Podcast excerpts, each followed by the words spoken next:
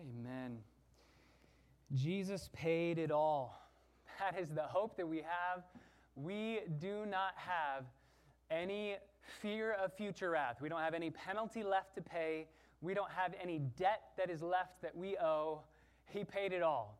He paid every single aspect of the debt that we owe. He paid it all. Praise God. That's why we sing, Oh, praise the one who paid my debt. Uh, praise the Lord. If you have your copy of God's Word, and I trust that you do, take it and turn with me to Revelation chapter 16. Revelation chapter 16. We are going to finish this chapter, Lord willing, this morning. As you're turning there, I don't know if you've ever had a surprise birthday party. I was thinking about this uh, just this last Sunday. It wasn't a surprise to me, although a lot of the things that happened were a surprise to me, but the birthday party as a whole wasn't a surprise to me. And uh, I don't know which one I prefer. I think I really like not having the surprise because you don't really know what to do uh, with that moment, right? Everybody yells, surprise! And I, I, feel like I'm obligated to go, surprise! Like I have to say surprise too. Um, I remember my wife threw me a surprise birthday party a while ago, and it was so much fun, and I loved it, so I'm not against it. But I remember walking in and just having that feeling when I opened the door. Uh, first of all, I went to like open the door and let her go into the house. It was my mom's house, and I opened the door, and, and she goes, No, you go first. And so already something's weird. And as I take a step in, I saw one of my best friends that I hadn't seen in a very long time, and he wasn't supposed to be there because it was just supposed to be my family. And I just was like, What are, what are you doing here? And, and then you kind of get this like, uh, is it a surprise party? Because I don't want to let myself down as I'm overthinking the situation. So what are you doing? And, and he has one of those like looks where he goes, I was not supposed to be here. I was supposed to be hiding, and we were all supposed to yell. And he just kind of smiled and goes, ah, and then everybody around goes, surprise, and then they're all behind me, and it was amazing, and we had a blast. But you have that, that thought, what are you doing here? Why are you here? You're not supposed to be here. And I was thinking about the end of Revelation. As we come to the end of Revelation, and as we think about the return of Christ, I think often we, if we were pressed with the question of why is Jesus here? Why is he coming back? What is he doing here? I think often we would ask, well, he's coming to take us home, and that's it. Right? We would just tend to think he's coming back to take us home, to be with him, and the story ends. But I think Revelation 16, I think the end of Revelation 16 actually gives us several reasons why Jesus is going to show up, why he's coming back the hope that we have in his second coming. And we're not even in the second coming passage. Uh, Revelation 19 is the second coming. Revelation 16, remember we talked about these bowl judgments. They're going to take us right to the end of when Jesus is going to come back, and you're going to see that this morning. But we're not even to the actual second coming of Christ in Revelation 19. And yet there's a preview here that I don't want us to miss. There's a motivation. If we were to ask the question, What are you doing here? Why did you show up, Jesus? Why are you here at the second coming? I think that this text will give us four very specific reasons why our Savior is coming back. So let's read this chapter together. Revelation 16, starting in verse 12 and going all the way to the end of the chapter. The sixth angel poured out his bowl on the great river, the Euphrates, and its water was dried up so that the way would be prepared for the kings from the east. And I saw coming out of the mouth of the dragon, and out of the mouth of the beast, and out of the mouth of the false prophet, three unclean spirits like frogs, for they are spirits of demons, performing signs which go out to the kings of the whole world to gather them together for the war of the great day of God the Almighty. Behold, I am coming like a thief. Blessed is the one who stays awake and keeps his clothes, so that he will not walk about naked, and men will not see his shame. And they gathered them together to the place which in Hebrew is called Armageddon. Then the seventh angel poured out his bowl upon the air, and a loud voice came out of the temple from the throne, saying, It is done. And there were flashes of lightning and sounds and peals of thunder, and there was a great earthquake, such as there had not been since man came to be upon the earth. So great an earthquake was it, and so mighty. The great city was split into three parts, and the cities of the nations fell. Babylon the Great was remembered before God to give her the cup of the wine of his fierce wrath. And every island fled away and the mountains were not found. And huge hailstones, about 100 pounds each, came down from heaven upon men. And men blasphemed God because of the plague of the hail, because its plague was extremely severe. Father, we come to the end of Revelation 16, and, and yet again we see judgment. We've been in the middle of judgment for a long time as we've studied this section of Scripture. And yet, there is still more that we have to learn. There's still more that we are to see this morning. There's still more that is to captivate not only our thinking, but also our feeling, our affections. We should walk out of here different because of our time in your word. So, Father, I pray that you would enable us to receive your word for what it is not the word of men, not the testimony of man, but the actual written word of God, breathed out by you, our God. You are speaking to us this morning, and your sheep will hear your voice. So, Father, I pray that you'd be gracious to allow us to see, be gracious to pull the scales back, be gracious to open our ears so that we could hear your voice. Father, as we pray every Lord's Day, we ask that you, in your grace, kindness, and mercy, would allow the Holy Spirit to open our eyes to behold wonderful things from your law. We cannot see what we're supposed to see. We cannot be affected in the way that we're supposed to be affected if not for Him. So, Holy Spirit, be our helper. Point us to Christ. May we, at the end of our time together this morning, may we say, Come quickly, Lord Jesus. We want these things to happen. Show us Christ. And may we forever be changed because of our time here this morning. We pray in the name of Jesus, our Savior. Amen. There are four specific reasons given in this text by implication as to what Jesus is going to do when he comes back and why he is coming back, why he is returning to the earth. Now, you remember, if you go all the way back to the beginning of chapter 16, at the very beginning, in verse 1, a loud voice from the temple, this is God speaking, says to the seven angels, Go. Remember, these are the two commandments, two imperatives. Go, which is the present tense, meaning do this right now, get going now, get up and go now, and pour out. That's a completely different command, and it's also in a different voice in the Greek. It's in the aorist tense, which means it should be happening right now. You cannot do this fast enough. In our vernacular, we would say, needs to be done yesterday, right? We need to get this done now. And so these seven bowls are quick, they're successive, they're fast, and this is the end of human history as we know it before Jesus comes back to establish his millennial kingdom. The first five bowls that we saw last week are very reminiscent of Egypt's plagues, except these are global. These are all around the world, not just in Egypt. And here this morning, we're going to see the last two bowls, the sixth bowl and the seventh bowl. And we're going to see four reasons inside of these two bowls for why Jesus is returning to earth. Reason number one He's coming back to stop the Antichrist. He's going to return to stop the Antichrist. This is verse 12 and verse 16.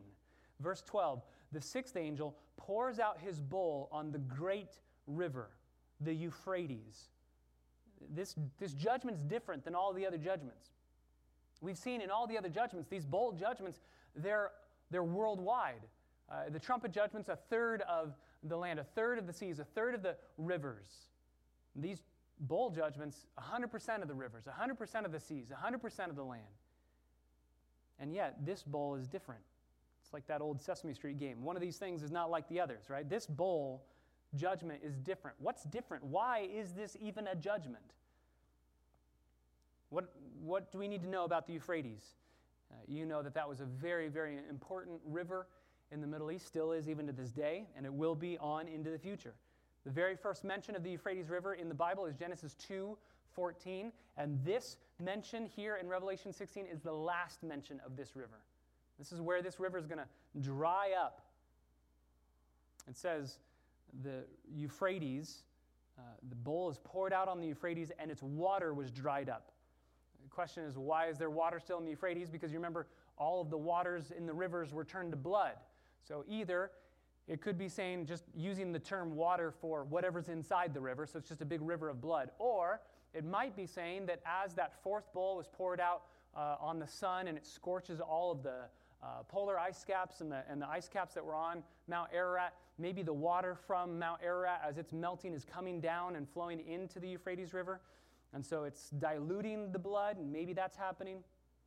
The bottom line is this is a bloodied river that's overflowing the banks, that's getting higher, that's raising in its density and its thickness, also in its volume.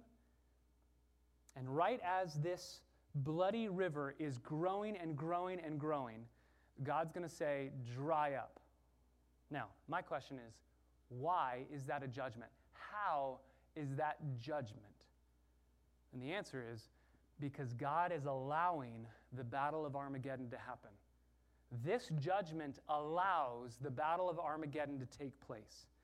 Because of the seal judgments and because of the trumpet judgments, rivers were way, way harder to cross, right? They're much harder to cross for the people during this time period. And yet, God wants the people to cross this river. The Euphrates River runs from the mountains of Turkey to the Mediterranean Sea, and then as it goes around the Mediterranean or goes near it, it cuts down, dividing Syria, dividing uh, Iraq in half. It kind of looks like a, a little parentheses. And so you can see what John sees here. The Euphrates is going to be dried up, and he explicitly tells us why. So that the way would be prepared for the kings from the east to cross. They were not able to cross. They would have to go way, way far around in order to be able to make their way over to Israel if the Euphrates River is completely flooded. And so, what God's going to do is He's going to dry that river up so that everyone from the east can cross on dry land very, very easily.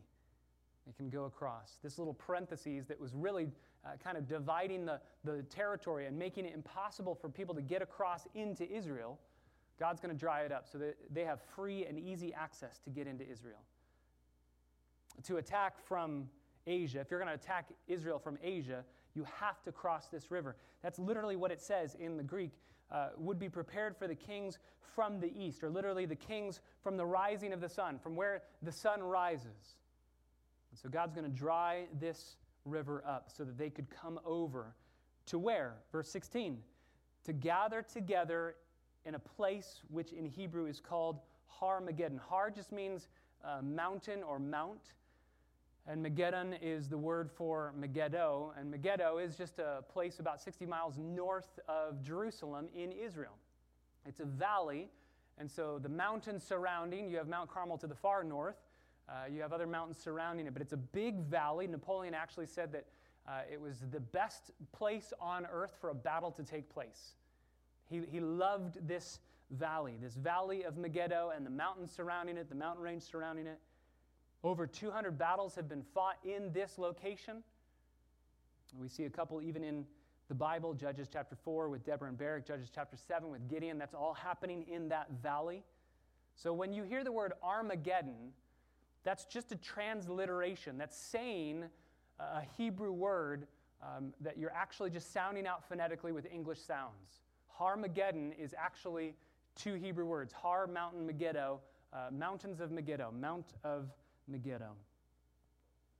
So this is the battle of Har Megiddo. This is the, ba- the battle uh, with the mountains surrounding, with the mountain range that surrounds the valley of Megiddo. So, what is God doing? God is luring and allowing and bringing the people, the kings from the east, to join the Antichrist in Israel to fight against God's people. This is the Battle of Armageddon. This is the most talked about war in the Bible. Daniel chapter 11, Zechariah 11 through 13, uh, the, almost the entire book of Obadiah, just save a couple little verses. Ezekiel 38, this is the Gog and Magog battle. This is all over the Bible. Revelation 12, 18, 19, 20. We're going to see this in a number of locations. This is the most talked about battle in the entire Bible. The Antichrist, if you remember, just a summary, comes to power at the beginning of Daniel's 70th week, at the beginning of that seven year period The Antichrist is going to come to power with a promise of peace. He's going to break it, he's going to go to war. He's going to go to war against the north. This is Ezekiel 38 and Zechariah 11. Uh, he's going to go to the north and to the east, the modern day Stan countries and nations. He's going to retreat and go back through Israel, down southwest uh, to Africa, through Egypt and Syria and Ethiopia. And then he's going to circle back around, go to Egypt, stay in, in Israel. He's going to go through Egypt, stay in Israel, try to fight against the Jewish people. This was Revelation chapter 12. The Jews are going to flee. They're going to find a place where they can hide. Many will. Uh, the majority, though, will be slaughtered by the Antichrist, along with all the believers that are going to be there too. And so the Antichrist is sitting and waiting in Jerusalem. We read that earlier last week in Revelation 16, the throne of the Antichrist in Jerusalem. He's waiting there and he's wanting to attack everyone from Jerusalem. And so we're going to have all of these nations that surround him that are going to gather with him to fight against God and against his people. That's the battle of Armageddon. And the Battle of Armageddon, everyone's bad. There isn't even just one main bad team. There's all these little bad people that just join together and try to fight against God and against his people. And Second Thessalonians chapter 2 verse 8, Paul tells us the lawless one, that's the antichrist, will be revealed whom the Lord will slay with the breath of his mouth and bring an end, bring him to an end by the appearance of his coming. So he's coming back to bring an end to the Antichrist. He's coming to stop the Antichrist. Enough is enough, God says. Your reign is over. Secondly, Jesus is coming back not only to stop the Antichrist, he's coming back to silence the devil. Jesus is coming back to silence the devil. This is back in verses 13 and verse 14. The eastern armies are going to have to cross the Euphrates River. They're not going to be able to do so because of the previous bowls turned the river into blood and overflowed its banks. And similar to the Egyptians, you remember when the Egyptians were waiting at the banks of the Red Sea? They're trying to pass, they're trying to go in and destroy all of Israel as they're passing through the Red Sea. Remember, God makes that cloud, that pillar of cloud, go in front of them so that they can't see. So Pharaoh says, Wait, wait, wait. And then when that cloud dissipates, that's when Pharaoh says, Look, the, the sea's been parted. We can cross on dry land. They're walking. We have chariots and horses. This is a slaughter. We're going to kill them. So it looked like the, the rolling back of that cloud, it looked like that was a, a kind gesture on the part of the gods to bring about victory on Egypt's behalf. Instead, it was a gesture of judgment. God says, Go, try and attack them, and my people will leave, and the Red Sea will destroy all of the Egyptians. That's the exact same thing that's happening here as the armies from the east are trying to figure out how do we get in? How do we go join the Antichrist in his fight? How do we fight against God and his people? They can't because of the Euphrates River. And as they're looking at the Euphrates River, wondering how do we get across, God's going to dry it up and they're going to say, We can cross. Look at this. What wondrous luck, what favor smiles upon us. Do they know that they're walking into a trap? No, they don't. And the reason why they don't is because of verses 13 and 14 coming out of the mouth of the dragon, remember that's the devil, out of the mouth of the beast, that's the Antichrist, and out of the mouth of that second beast, that's the false prophet. Remember, we talked about this unholy trinity working together the devil, the Antichrist, and the false prophet. Out of their mouths is deception. Demonic influence is coming from these three individuals such that they're luring the kings from the east to gather together in this valley of Armageddon, this valley uh, surrounding the north of Jerusalem. This demonic trinity has these frog like unclean spirits coming out of their mouths. Out of the mouth of the false prophet, out of the mouth of the beast, out of the mouth of the dragon, three unclean spirits like frogs because they're spirits of demons. So, like frogs, remember that word like is really important. It's not that they're actually spitting up frogs, it's the exact same phrase that was used back in earlier chapters, like locusts, right? They look like locusts. The demons look and act like locusts, whether it's the massive armies of demons, whether it's the way that they sound, whether it's what they do in bringing absolute carnage to the land. Same thing here. It doesn't have to be actual literal frogs. In fact, I think the word like probably tells us that it's not. So, what is John saying? Why is he using this analogy of frogs? Well, number one, it's reminding us yet again of the plagues in Egypt. The frogs were the second to the ten plagues in Egypt. And it's reminding us, you remember, The, the magicians in Egypt were trying to counter all that God was doing to say, this isn't God, and our gods are more powerful. I think that's happening here. They're performing signs. Verse 14, they're performing signs. They're, they're trying to perform these signs to say, yes, God's doing signs, and you know that He's doing signs, but we can do signs too. I think that's reason number one why they're called frogs. Reason number two is frogs are unclean animals. So this is uncleanliness coming out of these three individuals. There's no beauty in them, there's no glory in them. Thirdly, just think about what a frog does. Frogs give loud, frequent croaks, and they're decently meaningless, right? You just have to kind of tune it out. And so there's an imagery here of something making a terrible sound, maybe even a, a, sound that you can't fully understand. Just like we would say today in our common vernacular, we'd say someone has a frog in their throat, right? Because they're speaking and it's off. There's something weird about it. That's what's happening here. So these three individuals are speaking, and it's unclean, and it's trying to counterfeit things that God has done, and it's trying to lure and bring in all the kings from the east. You can see in verse 14, it's going to go out to the kings of the whole world to gather them together for the war of the great day of God the Almighty the great day of God the Almighty. There's a phrase that's used all over the Old Testament, and then it's used again in the New Testament. We'll look at it even today. It's the day of the Lord. Day of the Lord, you have to understand that it's used in two specific ways in the Bible. It's used to speak generally and broadly of the end of human history when God's going to bring judgment to evil and blessing to his people. And so the day of the Lord in a broad sense, we would say from the Old Testament and the New, we're going to look at a couple passages today. The time period of the day of the Lord, which includes judgment and blessing, includes the beginning of Daniel's 70th week all the way to the end of the millennial kingdom. That's the day of the Lord in the Old Testament, a day where God judges his adversaries and brings peace and blessing to his people. But there's also a very narrow and specific use of the term day of the Lord. And often you'll see it in the Bible the great and awesome day of the Lord, the great and powerful day of the Lord, the great and awful, awesome day of the Lord. That's the word here. The great day of God the Almighty, the great day of the Lord. The, the narrow sense of the day of the Lord, the broad sense is the very beginning of the seven year period, all the way through the millennial kingdom to the very end when the eternal state's going to be brought in. The narrow sense is this judgment. It's these bowls that are just poured out on the earth and the finality of the Battle of Armageddon. That is the narrow definition of the great and awesome day of the Lord. So, the great and awesome day of the Lord is probably just all of those seven bowl judgments, all the way up until that very end of the Battle of Armageddon, the ushering of the millennial kingdom. That is, in the Old Testament, when you see great and awesome day of the Lord, it's probably referring to that specific period of time. But when you see day of the Lord, and normally you see just day of the Lord way more often in the Bible than great and awesome day of the Lord, it's speaking broadly of that whole time period, from the beginning of Daniel's 70th week to the end of the millennial kingdom.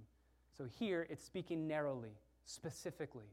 This is the end of the judgments of God, the bringing together of the armies, the battle of Armageddon, the destruction of the Antichrist, and the silencing of the devil. If Jesus doesn't come back, the devil keeps doing exactly what he's doing here in this text.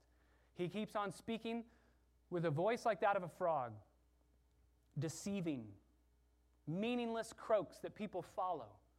But if Jesus shows up, he's going to silence the devil. Number three, Jesus is going to come back to earth to stimulate holiness. His return is designed to stimulate holiness. This is verse 15. This is a parenthetical statement. You can see it even in your translations here. There's a parenthesis because there's a brief interlude. In the midst of all of this chaos, there's an assurance that believers are not forgotten. God is pouring out judgment on his adversaries, and there's assurance that believers are not forgotten in any of this. There were similar encouragements in the midst of the judgments during the seals chapter 7, verse 1 through 17. There was also similar encouragement during the trumpet judgments, chapter 10, verse 1, all the way through chapter 11, verse 14. But because the bowl judgments happen so quickly, this encouragement is one sentence. It's very brief. It's a little parenthetical statement and then back to the judgments. And it brings about the third of seven Beatitudes in the book of Revelation, where it says, Blessed is the one who stays awake. Stay awake. Why? Why are you blessed if you stay awake? Well, because Jesus is coming back like a thief. How does a thief show up to your house? Unannounced? Doesn't ring the doorbell? You don't plan for him coming? You don't expect the coming of the thief? If you anticipated it, you would change the way that you live your life. You would change what you are doing. But nobody knows when the thief is coming, or else they would have prepared. I think maybe in our day, if, Revel- if Revelation were written in our day, it might read Jesus is coming back like the Amazon delivery man. You have no idea when that guy's showing up, right? It even gives you a window between like four and eight. And it never happens that he comes in that period of time. You just never know. And you're waiting and you're wondering and you're hoping, but it never happens. What's the point of this parenthetical statement? Jesus is coming back. He's coming back like a thief. You don't know when it's going to be, but you need to prepare for it. Live your life with your eyes open. Live with eternity in your mind.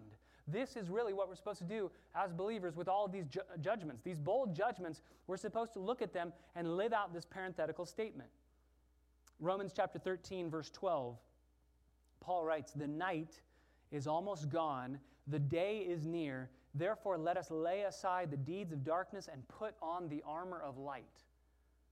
There's a time coming when this will all be over, and we need to be ready. We need to be prepared for it.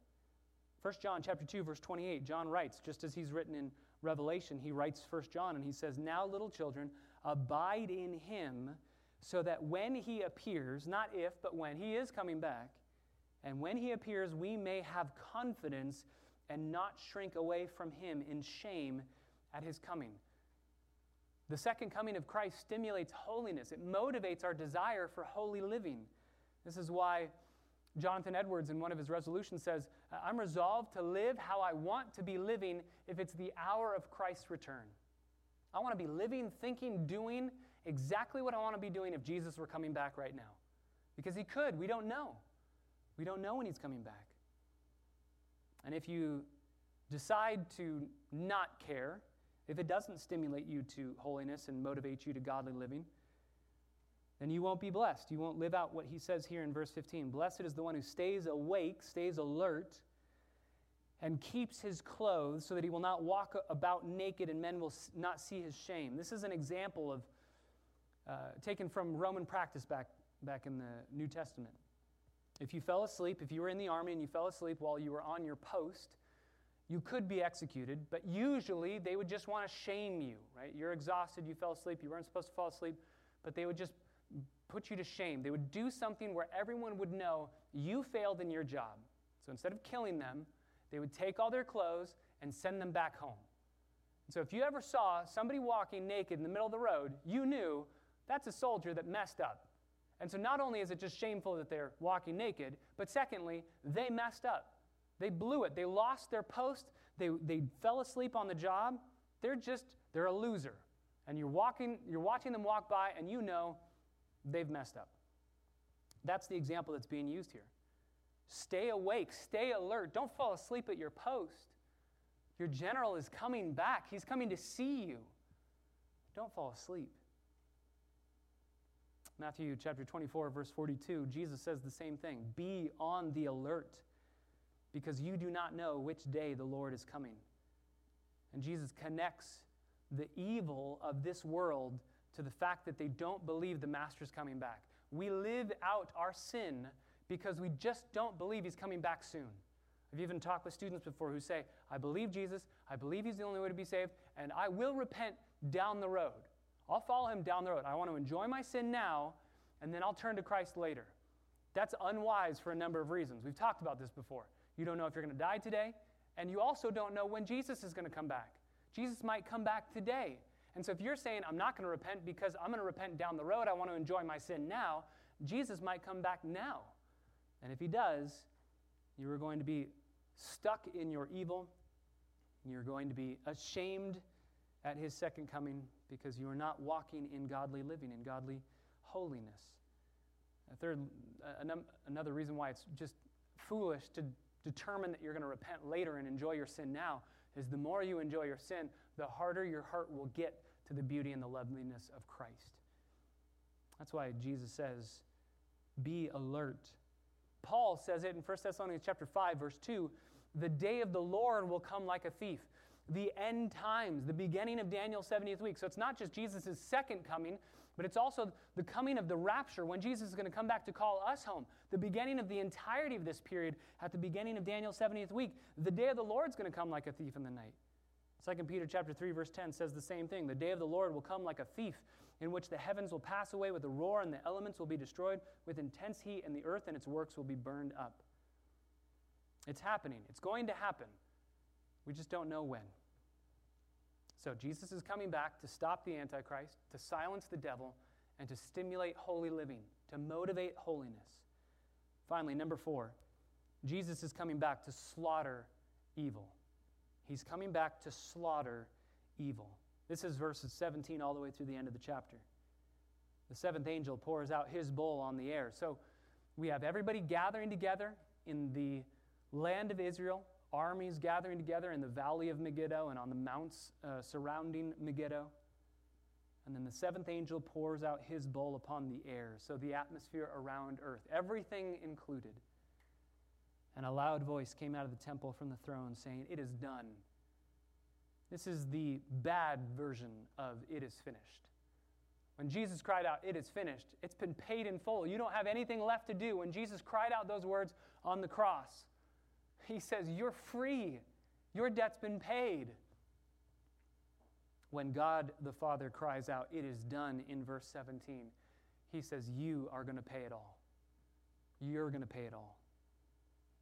There were flashes of lightning and sounds and peals of thunder. There was a great earthquake, such as there has not been since man came to be upon the earth. So great an earthquake it was, and so mighty. When you hear the word earthquake, don't think of 1994 in Northridge. This is something that we have never tasted before.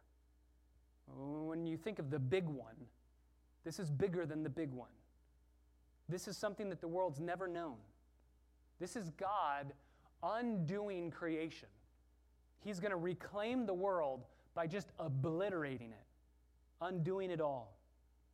We know biblically that this earthquake will culminate in Jesus returning, splitting the Mount of Olives with his feet, splits them in two, a new valley will run east to west, forming an, uh, a spring of water that will flow year round from Jerusalem to the Mediterranean Sea to the Dead Sea, causing the desert to bloom like roses. This is Zechariah 14, verse 10, and Isaiah 35, verse 1. So these are the earthquakes that are taking place, and then Jesus is going to come back and split the Mount of Olives with another earthquake. You can see in verse 19 that this earthquake is specifically poured out, this judgment specifically poured out on evil. The great city where the beast's throne is was split into three parts, and the cities of the nations fell. And Babylon, which we've talked briefly about, that's just the culture of the worldly system in that time period, that's the Antichrist's kingdom.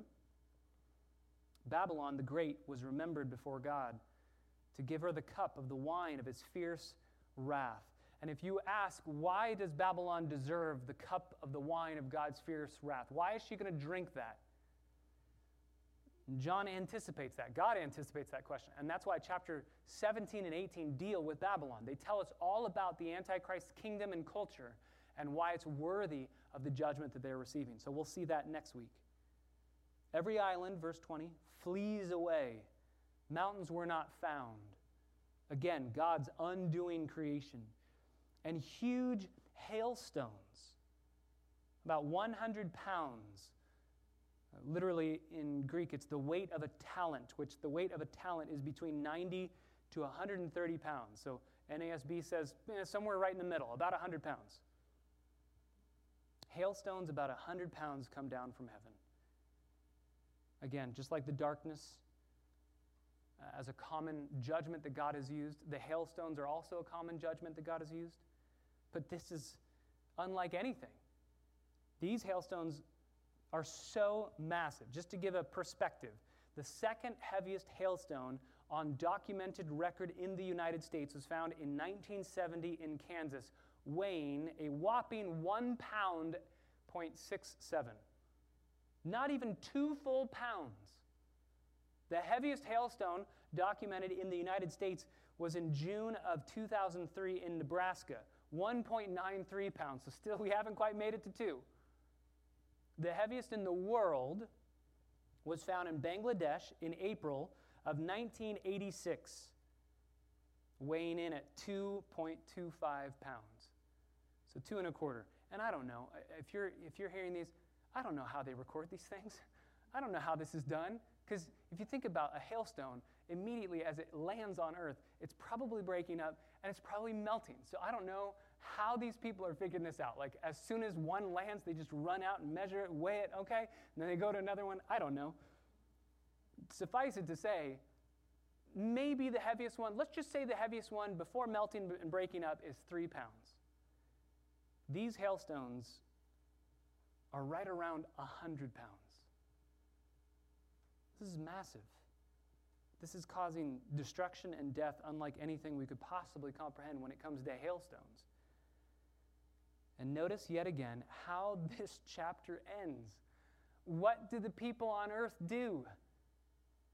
As hail is raining down on them from the skies in ways that they've never experienced before, they blaspheme God because of the plague of hail, because it was so severe. They still don't repent. They would rather be destroyed by hailstones than turn to Christ. This shows us yet again just the lunacy of our sin. These bowl judgments are the expression of the will of God. They're the manifestation of the character of God against sin and his holiness. And they're the consequences of settled human sinfulness. Anyone at that time could say, I'm done. I want to repent. But nobody wants to repent, and therefore no one does. No one's saved of those who are following the Antichrist. So, what are we to do with chapter 16. What are we to do with these four reasons why Jesus is coming back? He's coming back to stop the Antichrist. He's coming back to silence the devil. He's coming back to stimulate and motivate our holy living. And he's coming back to slaughter all of evil, to do away with every ounce of evil. What are we supposed to do with this? Five points of application as we draw our time to a close. Number one, no human sovereign can successfully rival God. No human sovereign can successfully rival God. The Antichrist is going to try, but he will not be successful. He's going to get all of the armies of the world to gather with him, but they will not be successful. The issue with the Battle of Armageddon is not primarily when it occurs or even where it occurs, but that it will occur and why it will occur. It occurs at God's invitation. It occurs with God saying, Let me dry up the river, let me make a way for you to come over here, and if you choose to not repent, then I will bring justice. This also shows us just, again, the lunacy of sin. Think of this army. These, these armies that gathered together in the land of Israel are not amazing by any stretch of the imagination. When you think Battle of Armageddon, you probably think some massive, like Marvel scale war that's going on. This group of people is just a ragtag band of almost completely destroyed people. They've already been decimated by all of the judgments that have preceded them. It's just really like zombies walking around, carrying torches because of the darkness, gnawing on their tongues because of the pain, scratching at oozing sores and blisters. Again, look at the utter foolishness on display. They still think we can beat God, we can beat him. As we say often at our church, sin makes you stupid. These men should have stopped, looked around, and said, Hey, who did this to all of us? Look at all of us. Do you expect that we, in our frailty, are going to fight God? Let's actually go to God and say, Please forgive us. Please restore us to health and to spiritual vitality, please give us life. How would we ever expect to beat the one who's doing all this to us? We can't even see him. How are we to expect to beat him? It's not even a fight when it comes to Armageddon. Yes, there's a battle, but it's just a slaughter. No human can rival God in a successful fashion. No king can destroy God. Application number two Satan will never have the final word. Satan will never have the final word. I love this His influence is pervasive, but it will be stopped. His abilities are massive, but they will come to an end. Satan will not have the final word. Our God will, and he will shut the mouth of Satan, and his lies will end, his demonic influence will end. It will be stopped. Now, if you've read ahead in Revelation, you know that Satan's going to be bound for a thousand years. He's going to come back. He's going to do this one more time to try and influence the world, and it's going to be uh, quickly destroyed. The rebellion is going to be shot down very quickly. But here, Jesus is coming back to silence our enemy. Number three, obedience and faithfulness is better by far than what sin offers. Obedience and faithfulness is better by far than what sin offers. That's why there's that parenthetical statement. Stay alert because the alternative is death.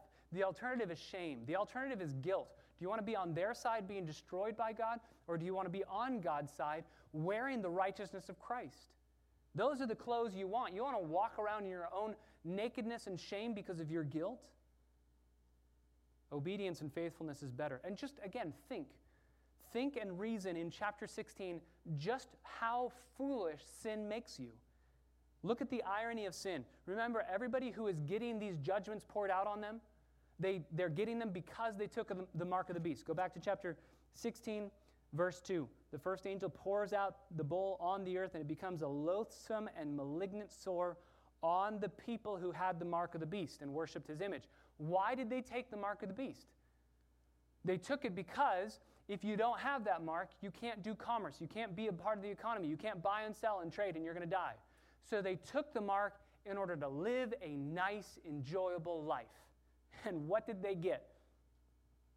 They're so incapacitated now by these malignant sores and by all the judgments going on, they can't buy and sell. They're unable to do anything. This is, in a microcosm, the promise of sin.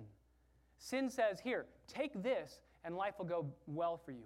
And you take it, and everything that you thought was going to happen is the exact opposite. You get judgment, you get loss, you get guilt and shame. And instead of chewing on their sins and figuring out how do we repent, they just chew on their tongues and blaspheme God. My friends, obedience and faithfulness are better by far than whatever sin's offering you today. Be alert, stay alert. Wear the righteousness of Christ and let his second coming motivate your holiness. Number four, evil will be destroyed. Evil will be destroyed. Turn back to the book of Psalms. Turn back to the book of Psalms, Psalm chapter 94. In this psalm, the psalmist has been saying, Okay, God, where are you? Please avenge your people. The wicked are prospering. Why aren't you showing up? Why aren't you stopping things? Help us. And you get to the very, very end, Psalm 94, verse 23. Start in verse 22. The Lord has been my stronghold, my God, the rock of my refuge. He has brought back their wickedness upon them, and he will destroy them in their evil. The Lord our God will destroy them. God will destroy evil. That tells us we don't have to worry about that. Vengeance is God's, He will repay. We don't have to fight against it. How are we to deal as believers in the midst of suffering, in the midst of persecution, in the midst of, a, of an evil world? How are we to deal with it the way that Christ deals with it? I love the way that uh, a Croatian Christian by the name of Miroslav Volf, uh, he was suffering greatly at the hands of Serbian aggressors. He was persecuted for his faith, he was imprisoned. And he said this the presupposition of God's just judgment at the end of history is the presupposition for the renunciation of violence in the middle of it. The presupposition that God is going to judge at the end of history means I can renounce trying to judge in the middle of it. I don't need to worry about judging because God will. God will in perfection. This changes. Do you realize how the book of Revelation, Revelation chapter 16, changes our interpersonal relationships? God's going to judge evil. So if somebody has caused you evil, if somebody has hurt you, if somebody's maligned you, if somebody has done something that's evil against you, you can leave the punishment of that evil to God because either it will be punished at the cross just like your sin, or they will be punished forever in hell. You don't have to worry about judging people. Therefore, bitterness for believers is an oxymoron. Believers cannot be bitter people because that would be harboring the evil that people have done against us and stewing on it and meditating on it when our Savior Himself has taken the punishment and done away with it. God's not remembering it. We shouldn't remember it either. Because God is our judge, we don't have to be the judge. This tells us that God does not think lightly about sin. Look at the cross. He slaughtered his son on the cross because of our sin. It's very interesting. The fourth point of why Jesus is coming back He's coming back to slaughter evil, to destroy all of evil. But it's really ironic when you talk to somebody who is not a Christian. One of the reasons why they will give you as to why they're not a Christian is because there's so much evil and suffering in the world. If there is a God and He's all powerful and He's all loving, then why is He allowing suffering? Why is He allowing evil? Why doesn't He stop it? There's a lot of answers to that question, but one answer, there's a lot. I mean, you can give them dozens of answers to that question biblically, but one answer to that question is He's going to. He's going to stop it. In fact, He did in the Bible, which is really ironic because some of the places that people turn to who do not believe the Bible, who do not like God, some of the places that they turn to, like Noah and the flood, they go, Well, that's kind of mean. Well, you just asked for evil to be destroyed. That's how God destroyed evil. You can't have both. If you're saying there's a problem to believe in God because evil exists and God's not doing anything about it, then when you say God's doing something about it, you can't cry foul the way that He's destroying evil. So, what are we supposed to do with it? Turn to Hebrews chapter 4.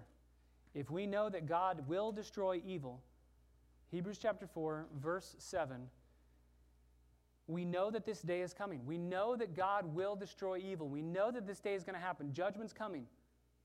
So, verse 7 Hebrews chapter 4, verse 7 God again fixes a certain day, today, saying through David after so long a time, just as has been said before, today, if you hear his voice, do not harden your hearts.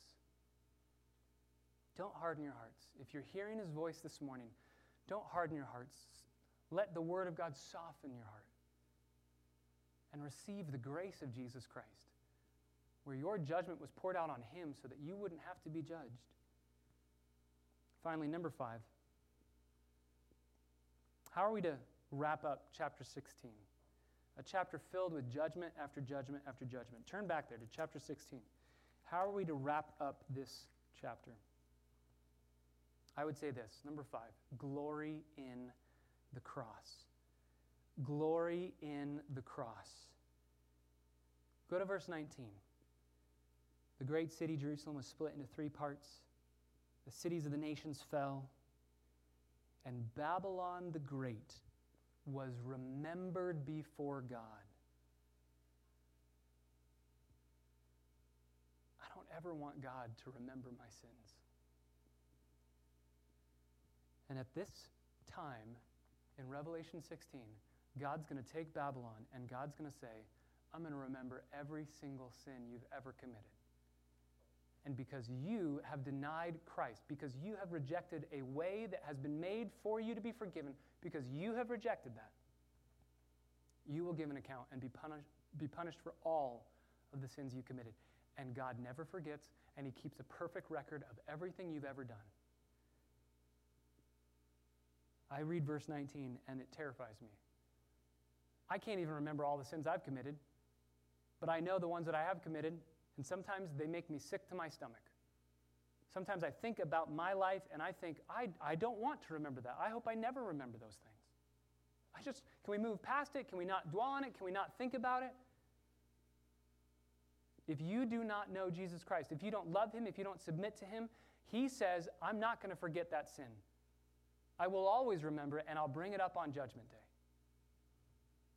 But my friends, if you know Jesus Christ, if you love Jesus Christ, if you follow him, if you plead for mercy, if you know he is your soul's satisfaction, then you have a promise attached to that list of sins that you say, I wish I could never remember that. I don't ever want to forget, I don't ever want to remember it. I always want to forget it. You have a promise from God himself Isaiah 50, 43, verse 25. Isaiah 43, 25. God says, I will remember your sins no more. He says here in Revelation 16, I'm going to remember every sin Babylon ever committed and I'm going to punish them. But he says, for you and for me, if you know Jesus Christ, if you love Jesus, he says, I have no record of you doing anything wrong. It's not that God forgets, he's omniscient, he can't forget. He chooses never to bring it up. So if you say, God, do you remember? Do you remember what I did? Do you remember that list of sin? God says, I have no record of you ever sinning. In fact, not just I have no record of you never sinning, I have only a record of you always perfectly obeying. That's what God sees when he looks at you and me. And so, as we end Revelation 16, we glory in the cross because all of these judgments are ours, deservedly, rightfully. We merit every single judgment. We deserve to drink that cup of the wine of the fierce wrath of God, but Jesus Christ, in his kindness, he said, I'll take that cup and I'll drink it to the dregs so that you and I can drink the cup of redemption, of the new covenant, of peace and of grace. And we can cling to Jesus and say, I needed you back then. I need you now. I need you forevermore. And I love you. Let's pray. Father,